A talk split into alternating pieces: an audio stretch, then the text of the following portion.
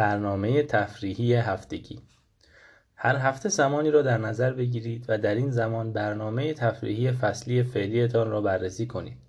بعد از ارزیابی این اطلاعات در ذهنتان نوشتن برنامه زمانبندی فعالیت های اوقات فراغت هفته جاری را شروع کنید. مشخص کنید در طول هفته می توانید چه کارهایی را برای هر کدام از هدفهای برنامه فعلی انجام دهید. تا در آن پیشرفت کنید و بعد مهمترین قسمت این است که دقیقا زمان انجام این کارها را بنویسید. بیایید به مثال هدف نواختن آهنگ های بیتلز با گیتار برگردیم. برنامه تفریحی هفتگی را نگاه می کنید که ببینید این تمرین کجای برنامهتان جا خواهد شد. مثلا برنامه ریز فرضی برنامه ریز فرضی ما در روز دوشنبه، چهارشنبه، جمعه ساعت 7 تا 8 صبح برنامه باشگاه قبل از رفتن سر کار دارد. بعد ممکن است تصمیم بگیرید در هفته آینده برای تمرین گیتار از ساعت 7 تا 8 روز سهشنبه و پنجشنبه برنامه ریزی کنید. با این حال شاید در هفته بعد از آن یک سری وقت ملاقات های کاری صبحگاهی برایش پیش بیاید و این زمان بندی دیگر قابل اجرا نباشد. در این صورت او می تواند در آن هفته شبها را برای تمرین هفتگیش در نظر بگیرد. اگر همین حالا هم به ایجاد برنامه با جزئیات زیاد عادت دارید که من به شدت توصیه می کنم داشته باشید می توانید برنامه تفریحی هفتگیتان را با همان سیستم برنامه ریزی فعلی ادغام کنید. وقتی این برنامه های تفریحی را بخشی از برنامه ریزی عادی خود در نظر بگیرید نه کارهای جداگانه یا اختیاری احتمال موفقیتتان بیشتر خواهد شد. در پایان وقتی کارتان با این برنامه زمان بندی تمام شد زمان بگذارید و عادتهای ذکر شده در برنامه ریزی فصلی را هم مرور کنید. این یادآوری ها باعث می شود طی هفته جاری تعهدتان را فراموش نکنید. بد نیست که همزمان میزان دقتتان را هم نسبت به این عادتها در هفته گذشته مرور کنید و ببینید تا چه حد این عادتها را انجام داده اید و به آن فکر کنید. بعضی ها دوست دارند برای خودشان کارت امتیاز درست کنند و وقتی به عادتهای نوشته شده پایبند ماندن به خودشان امتیاز بدهند. از طرفی در پایان هفته مرور این کارت ها بخشی از کار فکر کردن به هفته گذشتهشان را هفته گذشتهشان می شود. هدف ما در اینجا دو بخش دارد. یک همین که بدانید به زودی عملکردتان را بررسی خواهید کرد باعث می شود بیشتر به عادتهایتان پایبند باشید. دو این فکر کردن کمک می کند مشکلات احتمالی را مشخص کرده و در صورت نیاز راه حلی برایشان پیدا کنید. اگر تلاش می کنید به خودتان نهیب بزنید که فلان کار را انجام بده ولی دائم در اجرای یک عادت خاص شکست می خورید شاید آن عادت مشکلی دارد که برآورده کردنش را دشوار می کند. ممکن است نگران باشید که تزریق سیستماتیک فکر کردنهای بیشتر به زندگی تفریحی باعث شود حس آرامش بخشی و غیر حس آرامش بخشی و غیر منتظر بودن زمانی که بعد از انجام تعهدات حرفه‌ای و خانوادگیتان برایتان باقی میماند از بین برود. امیدوارم بتوانم شما را متقاعد کنم که چنین نگاه های است. فرایند برنامه ریزی تفریح هفته‌ای تنها به چند دقیقه زمان نیاز دارد. وقتی بخشی از اوقات فراغتتان را پیشا پیش به تفریح با کیفیت اختصاص بدهید دیگر ممکن نیست همه وقت آزادتان پر شده باشد. علاوه بر این من متوجه شدم که وقتی کسی در مورد اوقات فراغت بیشتر خود آگاهانه تر عمل می کند انگار تازه متوجه می شود چقدر وقت آزاد دارد. مراسم هفتگی برنامه ریزی می تواند به شما کمک کند تا برای به دست آوردن فرصت های تفریحی تفریحی بیشتری مبارزه کنید. مثلا ممکن است ببینید روز پنجشنبه برنامه سبکی دارید. پس ممکن است تصمیم بگیرید کارتان را ساعت 3 و 30 دقیقه تمام کنید تا بتوانید قبل از شام به یک پیاده روی طولانی بروید. وقتی از پیش برنامه ریزی نکنید این نوع فرصت های خلق شده به ندرت پیش می آید. در واقع نظم بیشتر در برنامه ریزی تفریحی می تواند به طور قابل توجهی باعث افزایش آرامش و لذت در طول هفته شود. در نهایت در توجیه این رویکرد برنامه ریزی می خواهم روی استدلال پایه‌ای این بخش تاکید تاکید بیشتری داشته باشم. لذت هیچ کاری نکردن را بیش از حد بزرگ کردن. وسط یک روز کاری شلوغی یا بعد از سپری کردن یک صبح نسبتا سخت موقع نگهداری از بچه ها شاید آرزو کنید که یک کاش هیچ کاری برای انجام دادن نداشته باشید. ساعت پشت ساعت بدون برنامه‌ریزی و آزاد از غیر همه کارها و گذراندن وقت با هر چیزی که دلتان می‌خواهد. این ساعت رها بودن هم می‌تواند جای خودشان را داشته باشد اما پاداشی ندارند چون معمولا صرف فعالیت های کم کیفیت مثل ور رفتن با گوشی موقع موقع پشت سر هم تماشا کردن قسمت های مختلف یک سریال می شوند. به دلایل زیادی که در صفحه های قبل گفته شد اختصاص دادن همان انرژی به چیزهای سخت اما ارزشمند تقریبا بیشتر اوقات با پاداشی بسیار غنیتر همراه است. بخش هفتم. ایستادگی در مقابل میل به جلب توجه. نسخه دوم داوود و جالوت. فیسبوک در جون سال 2017 شروع کرد به انتشار یک سری پست وبلاگی با عنوان پرسش های سخت. در اعلان این مجموعه پست که توسط معاون رئیس قسمت سیاستگذاری عمومی و ارتباطات شرکت نوشته شده نوشته شده مستقیما اقرار شده که فناوری های دیجیتال نحوه زندگی ما را تغییر می‌دهند. و ما همگی با پرسش های سختی مواجهیم. او توضیح می‌دهد که این مجموعه پست ها به شرکت فیسبوک این شانس را خواهد داد تا توضیح دهد که خودش چطور با این مسئله دست به گریبان است. در زمان بین منتشر شدن اولین پست تا زمستان سال 2018 فیسبوک 15 مقاله منتشر کرد که موضوعهای مختلفی را پوشش می‌دادند. در مقاله ماه جون آنها مسئله, مسئله شناسایی حرفهایی که عامل نفرت پراکنی در جامعه جهانی هستند را مورد بحث قرار داد. در ماههای سپتامبر و اکتبر درباره نقش تبلیغات فیسبوکی در روز... فیسبوکی روسیه در انتخابات ریاست جمهوری 2016 بحث و تبادل نظر کرد. در ماه دسامبر از ترس‌های بیپایه و غیر ضروری پیرامون فناوری تشخیص چهره‌ای که فیسبوک برای اهدافی چون تک کردن خودکار عکس استفاده می‌کند صحبت شد.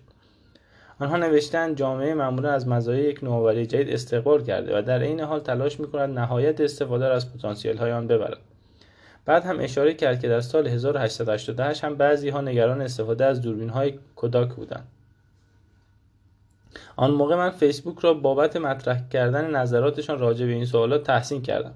اما علاقه چندانی به شنیدن صحبت های یک شرکت در قالب تمرین برقراری ارتباط نداشتم و چیزی که نظرم را تغییر داد مقاله بود که به موضوع خیلی مهمتر می پرداخت آیا وقت گذراندن در شبکه های اجتماعی برای ما مضر است؟ این مقاله توسط دو نفر از محققان فیسبوک به اسم دی... دیوید گینگزبرگ و موراکبرگ نوشته شده بود. خیلی کوتاه به موضوعی پرداخته بود که در فصلهای قبل مطرح کردیم.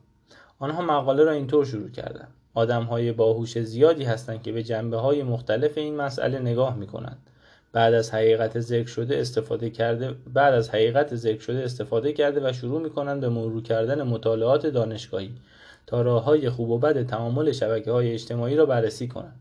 و از بعد و از بود و از بعد بعد نتیجه می‌گیرند. طبق تحقیقات انجام شده نتیجه کار, کار به نحوی استفاده شما از این فناوری به نحوه استفاده شما از این فناوری ها بستگی دارد. در ادامه توضیح خواهم داد که این پست چطور به ما نشان می‌دهد که فیسبوک در نحوه صحبت کردن در مورد خودش تغییر موضع داده. تغییری که ممکن است اشتباه احمقانه یکی از قولهای شبکه های اجتماعی و شاید حتی آغاز پایانی بر فرهنگ همگیر و فعلی آن باشد. مهمتر این که به طور ناخواسته استراتژی موثر برای حفظ استقلال در دوره زمانی را به ما نشان می‌دهد. ای که در آن همه نیروهای دیجیتالی می‌خواهند استقلال شما را بگیرند. برای درک من در مورد اشتباه, اشتباه احمقانه فیسبوک باید اول یک گام به عقب برگردیم و اقتصاد مبتنی بر توجه را درک کنیم. اقتصادی که این شرکت بر مبنای آن عمل می کند لازم است بدانید اقتصاد مبتنی بر توجه توصیف کننده حوزه تجاری است که با جلب توجه مشتریان و بسته‌بندی و فروش آن به تبلیغ کنندگان کسب درآمد می کند. این ایده جدید نیست استاد حقوق دانشگاه کلمبیا و پژوهشگر حوزه فناوری تیم وو که کتابی با عنوان بازرگانان توجه در این مورد نوشته رد پای این مدل اقتصادی را تا سال 1830 دنبال کرده است زمانی که یک ناشر روزنامه به اسم بنجامین دی اولین روزنامه یک پنی را با اسم نیویورک سان را راه اندازی کرد. تا آن زمان ناشران به دید مشتری به خوانندگان نگاه می‌کردند. و هدفشان این بود که محصول نهایی آنها آنقدر خوب باشد که توان مجاب کردن مردم به پرداخت هزینه و خواندن مطلبشان را داشته باشد. نوآوری بنجامین دی در این بود که متوجه شد خوانندگانش می توانند محصولی باشند که فروخته می شود و در این صورت مشتری که این محصول را می‌خرد تبلیغ کننده روزنامه است. هدف او این شد که حد اکثر دقایق ممکن است توجه خوانندگانش را به تبلیغ کنندگان بفروشد. برای انجام این کار هم قیمت را به یک پنی کاهش داد و هم تعداد داستانهای عامه پسند را بیشتر کرد. او در یک سخنرانی اعلام کرد آدمها را جمع می کنید اما علاقه به جمع کردن پولشان ندارید چون می توانید آنها را در اختیار افراد دیگری بگذارید که به این توجه نیاز دارند. این مدل کسب و کار رایج شد و جرقه جنگ های بین روزنامه های زرد در قرن 19 هم را زد بعد از آن نوبت صنعت رادیو و تلویزیون در قرن بیستم بود که این روش از این روش پیروی کنند و در این رسانه های جمعی بود که استفاده از این روش به حد اعلای خود رسید. چون جمعیتی که این رسانه ها به خود جلب می‌کرد بی سابقه بود. جای تعجب نیست. وقتی استفاده از اینترنت عمومی در اواخر دهه 1990 رایج شد همه به جنب و جوش افتادن که چطور این مدل کسب و کار را در اینترنت پیاده کنند. تلاش اولیه چندان موفقیت آمیز نبود مثل تبلیغات pop-up در اواسط دهه 2000 ارزش گوگل با عرضه اولیه سهام به حدود 23 میلیون دلار رسید.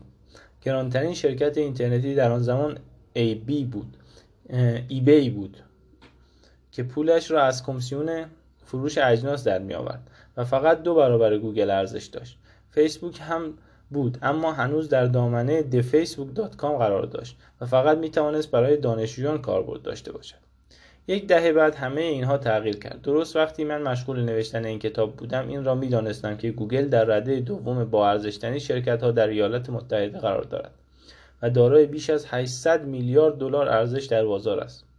فیسبوک که ده سال پیش کمی بیشتر از یک میلیون کاربر داشت حالا بیش از دو میلیارد کاربر دارد و پنجمین شرکت با ارزش در ایالات متحده است که سرمایه, دار... سرمایه 500 میلیارد دلاری در بازار است.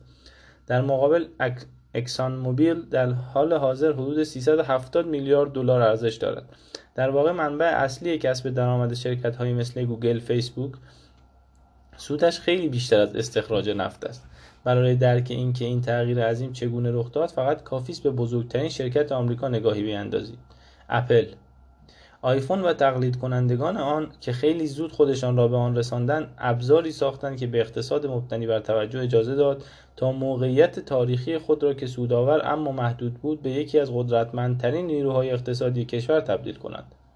در مرکز این تغییر گوشه های هوشمند بودند که می توانستند در همه ساعات روز تبلیغات را به کاربران نشان دهند و همچنین به شرکت ها اجازه می‌دادند اطلاعات کاربران را جمع کنند تا کاربران را با دقتی بی سابقه هدف تبلیغ هایی قرار دهند که برای آنها مناسب است انگار مخازن عظیمی از توجه بشریت وجود داشت که ابزارهای سنتی مثل روزنامه ها، مجلات، برنامه های تلویزیونی و بیلیبوردهای تبلیغاتی قادر به استفاده از آنها نبودند.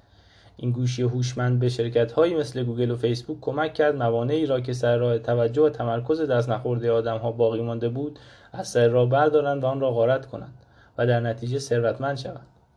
پیدا کردن راه تبادل کردن گوشی های هوشمند به بیلیبورد راه تبدیل کردن گوشی های هوشمند به بیلیبورد های همیشگی ابدا ساده نبود. همانطور که در قسمت اول کتاب اشاره کردم انگیزه اصلی ساخت آیفون این بود که مردم مجبور نباشند دو دستگاه آیپد و گوشی همراه را با هم توی جیبشان بگذارند و این ور آن ور ببرند. این سازندگان برای سوار کردن حوزه جدیدی از اقتصاد بر زین این دستگاه ها اول باید مردم را متقاعد می‌کردند که به گوشی هاشان نگاه کنند.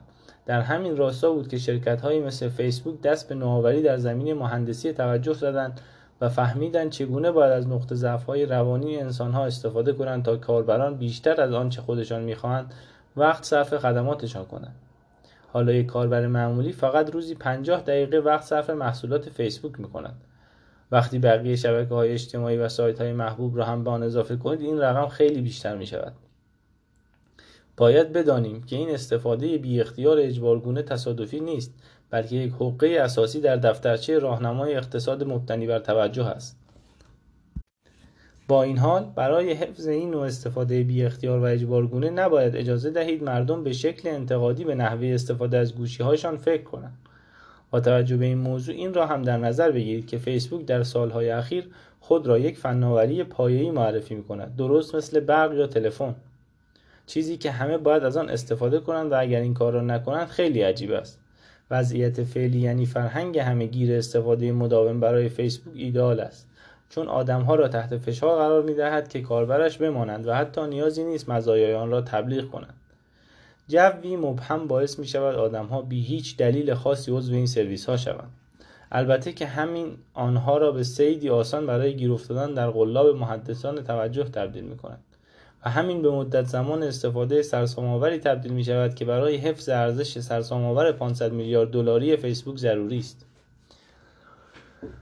همین جاست که به اشتباه احمقانه فیسبوک می‌رسیم دلیل اینکه مقاله گینگزبرگ و بورک باید برای کارفرماهاشان نگران کننده باشد این است که افسانه فناوری پایه‌ای فیسبوک که همه باید مدام از آن استفاده کنند را زیر سوال می‌برد گینگزبرگ و بورک یکی یکی یکی راه های مختلف استفاده از فیسبوک را ارزیابی می کنند و می‌گویند کدام یک بهتر به نظر می رسد و بعد کاری می کنند که مردم به شکلی انتقادی به انگیزهشان در استفاده از این خدمات فکر کنند. این ذهنیت پتانسیل فاجعه بار بودن برای این شرکت را دارد. برای اینکه ببینید چرا آزمایش زیر را انجام دهید. برای اینکه ببینید چرا آزمایش زیر را انجام دهید. با فرض اینکه از فیسبوک استفاده می کنید از شما می‌خواهم مهمترین چیزهایی را که برایتان فراهم می کند لیست کنید. فعالیت های خاصی که اگر مجبور شوید این سرویس را کنار بگذارید واقعا دلتان برای آنها تنگ می شود حالا تصور کنید که فیسبوک بابت هر دقیقه استفاده از شما پول می‌گیرد. واقعا چقدر زمان نیاز دارید تا در طول یک هفته معمولی لیست فعالیت های مهم فیسبوکیتان را انجام دهید. برای بیشتر آدم ها پاسخ به طرز شگفتآوری کم است. حدود 20 تا 30 دقیقه.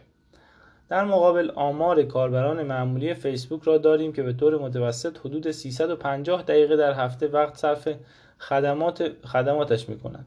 یعنی اگر قرار بود مراقب باشید 11 تا 17 برابر کمتر از مدت زمان فعلی از این خدمات استفاده می‌کردید. اگر همه شروع کنند به همین طور با دید کار و کاربردی یعنی دیدگاه توصیه شده توسط گینگزبرگ و بروک به استفاده این خدمات فکر کنند میزان دقایق خیره شدن مردم به فیسبوک که به تبلیغ کنندگان فروخته می‌شد به شدت کاهش پیدا کرده و ضربه مهلکی به درآمد آنها وارد خواهد شد.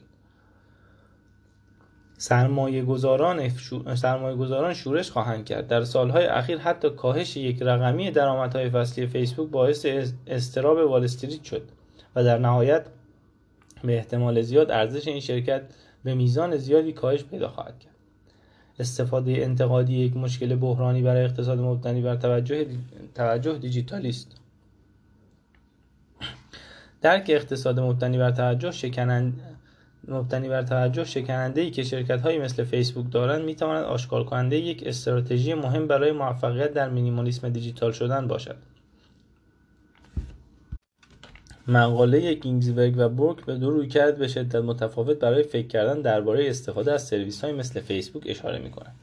شرکت های بزرگ می استفاده یک وضعیت دودویی ساده باشد یا درگیر فناوری پایه‌ای می شوید یا آدم عجیبی به نظر می رسید در مقابل نوع استفاده از این سرویس ها که بیشتر از هر چیز دیگری این شرکت ها را میترساند همان توصیه گینگزبرگ و بورک است که به شبکه های اجتماعی صرفا به این دید نگاه می کنند که یک سری خدمات و محصولات رایگان مختلف ارائه می کنند چیزهایی که شما می توانید به دقت آنها را بررسی کرده و به شیوه انتخابشان کنید که ارزش دریافتیتان را بیشتر کند. این نوع دوم استفاده از جنس مینیمالیسم دیجیتال خالص است. اما در عمل رسیدن به موفقیت این روش کمی رسیدن به موفقیت با این روش کمی دشوار است. یکی از دلایلی که من به ارقام بزرگ مربوط به اقتصاد مبتنی بر توجه دیجیتال اشاره کردم این بود که می‌خواستم روی حجمی از منابع تاکید کنم که این شرکت ها می‌توانند آوار کنند سرتان تا شما را از استفاده هدفمند به شیوه گینزبرگ و برگ دور کنند. به سمت مدل سرگردانی بیپایانی سوق دهند که مدل کسب و کارشان به آن وابسته است. نابرابری این جدال یکی از مهمترین دلایلی بود که باعث شد از همان اول به سمت این سرویس ها گرایش پیدا نکنم. جورج پکر نویسنده اهل نیویورک جایی نوشته توییتر مرا میترساند. نه به این خاطر که از نظر اخلاقی از آن برترم بلکه چون فکر نمی کنم بتوانم استفاده از آن را کنترل کنم. از این میترسم که آنقدر حواسم را پرت کند که یادم برود پسرم گرسنه است. با این حال اگر شما باید از این خدمات استفاده کنید و امیدوارید که این کار را بدون از دست دادن اختیار و زمان توجهتان انجام می دهید مهم است که درک کنید. این یک تصمیم بی اهمیت نیست. شما دارید وارد جدالی مشابه جدال داوود با جالوت علیه نهادهایی می‌شوید که, به... که هم به شدت ثروتمندند و هم با تمام قوا و ثروتشان می جنگند تا شکستتان بدهند. اگر بخواهی جور دیگری بگوی اگر بخواهم جور دیگری بگویم استفاده از خدمات شرکت های دارای اقتصاد مبتنی بر توجه به شیوه توصیه گینگزبرگ و بوب فقط یک رویکرد عاقلانه در متعادل سازی عادت دیجیتال نیست بلکه یک مقاومت جسورانه, خو... جسورانه است.